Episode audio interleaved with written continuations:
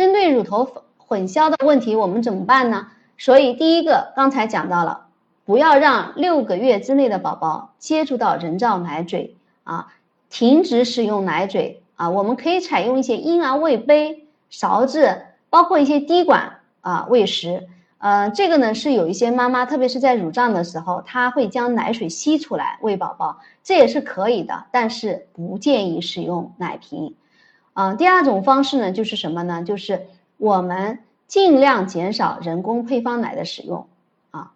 第三个方法帮助到大家，就是在哺乳前，宝宝不愿意去吸奶，有可能会是说我的这个乳汁分泌的少。宝宝吸起来很累，我们可以在哺乳前呢按摩一下乳房，使这个乳房能够尽快的通奶。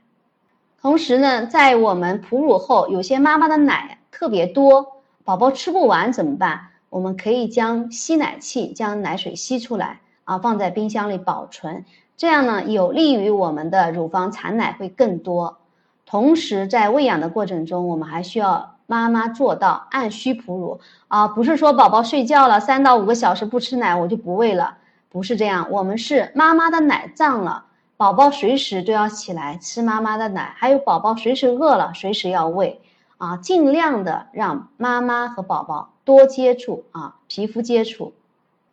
有些妈妈会说，那我不可能，我上班以后不可能天天啊要给宝宝喂奶啊。其实过了哺乳期以后。当妈妈和宝宝的这个乳头的这个感知觉建立以后，我们在大的时候添加辅食的时候，可以尝试着使用这个，呃，奶瓶啊，可以使用尝试使用奶瓶，因为这个时候他对这个奶瓶的依赖性啊和对妈妈的乳房它是没有这么强烈的一个感知，所以我们尽量的让在四个月之内的宝宝与妈妈的这种乳头建立的感知觉要确定起来，这样会有利于我们的一个什么呀？纠正乳头混淆的一个情况。